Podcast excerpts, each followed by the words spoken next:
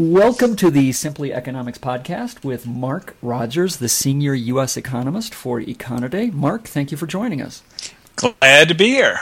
Well, Mark, on this Martin Luther King Day, the markets are taking a rest, but last week, equities blew the roof off. What happened? What boosted stocks last week?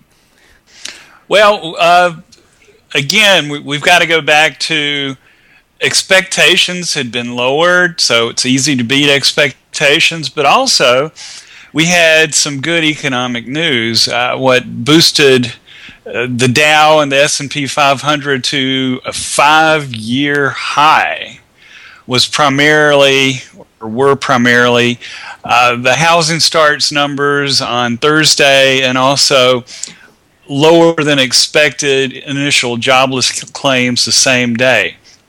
So uh, the economy's turned out a little better than uh, folks had expected. Well, uh, that's good. Now, treasuries were, or the yields at least, were essentially flat. Is there any news on the bond front? Well, uh, again, you're right. The the rates essentially ended the week flat, but there was some interesting news along the week.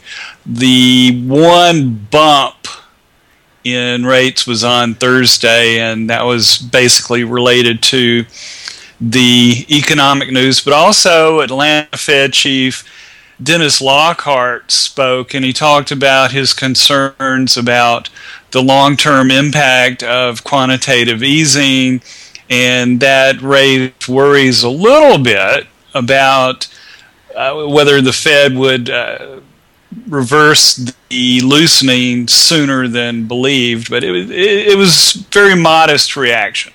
So no inflation alarms right now. It sounds like. No, there's no inflation alarms right now, but um, if you're trading in bonds, you've got to look down the road and pay attention to when the Fed's going to unwind. All right, now let's move on. Oil prices. Uh, they were up again. What boosted oil? Well, this week it was a little bit different. The prior week it was overseas news, uh, stronger data from China. This week it was the U.S. economy, and uh, we had some good data across the week. But what really jumped out to traders again was Thursday with the housing starts data and initial jobless claims. So uh, even though traders had revised their view of the economy downward a bit, now they're revising up a little bit. All right, well, we're going to get to housing starts in a moment, but uh, you're hitting on one question I'm hearing a lot is that with these trillion dollar deficits kind of going out as far as the eye can see, uh, a lot of analysts have been downgrading their view of the economy, but that doesn't seem to be how it's turning out. Well, um, the economy is doing moderately well, but basically, consumers and businesses they're looking over their shoulder the whole time and they're concerned about i mean we got through the first phase of the fiscal cliff, and that's related to the income tax rates. The next two phases are the debt ceiling, and after that, the spending cuts, which are very blunt and they need to be reallocated. Well, looking at your reports, we've got positive numbers in retail sales and housing starts, which I said we'll get to in a moment, and industrial production. What what stood out in each of these reports? Well, let's start with retail sales first. Uh, number one, they came out uh, considerably better than many analysts had expected. There was a lot of talk about holiday sales being very poor, sluggish, and according to the Commerce Department, December retail sales were, were at, uh, fairly decent. Uh, we had a good headline number. Uh, motor vehicle sales in particular surprised on the upside, and that may be due to a difference in the sample from the automakers' data. The automakers' numbers are considered higher quality, and they actually dipped marginally in December after a very strong November. So, you know, e- even if it dipped, that was not a big deal. But there may have been a price effect also boosting the numbers for retail sales.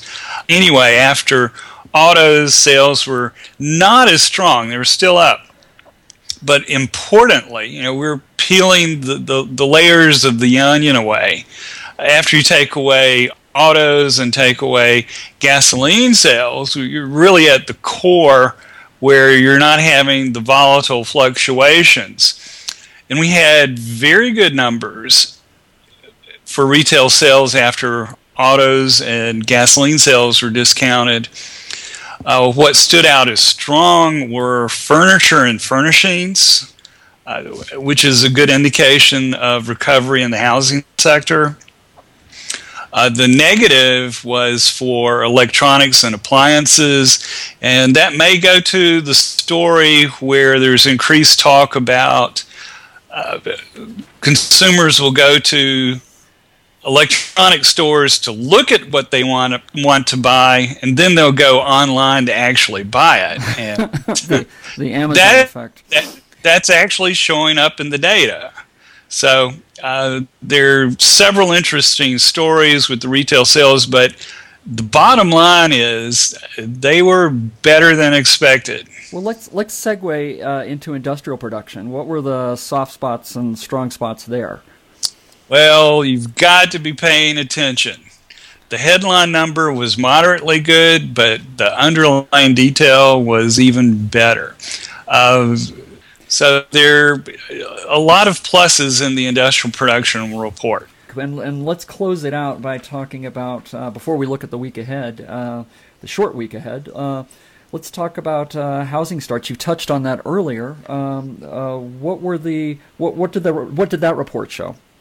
Well, just, you know, hitting the highlights. So starts were up after a good November. Permits continued to increase and the good news is that strength was in both single family and multifamily components. Is largely multifamily, but single family was still healthy. So we're seeing upward momentum in the housing sector, and as we saw in retail sales, that carries over to other sectors such as for furniture and furnishings.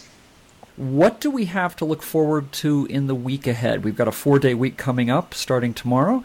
Uh, what's uh, what stands out as the potential market movers for next week or this coming week? Well, it's more on housing for the most part. We're going, going to see numbers on existing home sales, new home sales, and also on home prices, uh, FHFA home prices. So uh, we get to see if the the improvement in housing continues. Now, there's one caveat that needs to be taken into account. Even though the data are seasonally adjusted, this time of year, the seasonal factors are rather strong relative to other months in the year. So we, we could see some sizable swings in the data. So uh, the numbers are looking good, but don't get upset if there's some significant swings. Well, let's just hope we uh, keep the uh, equity market momentum going this week. Mark, thank you as always for your time. We really appreciate talking to you. Thank you.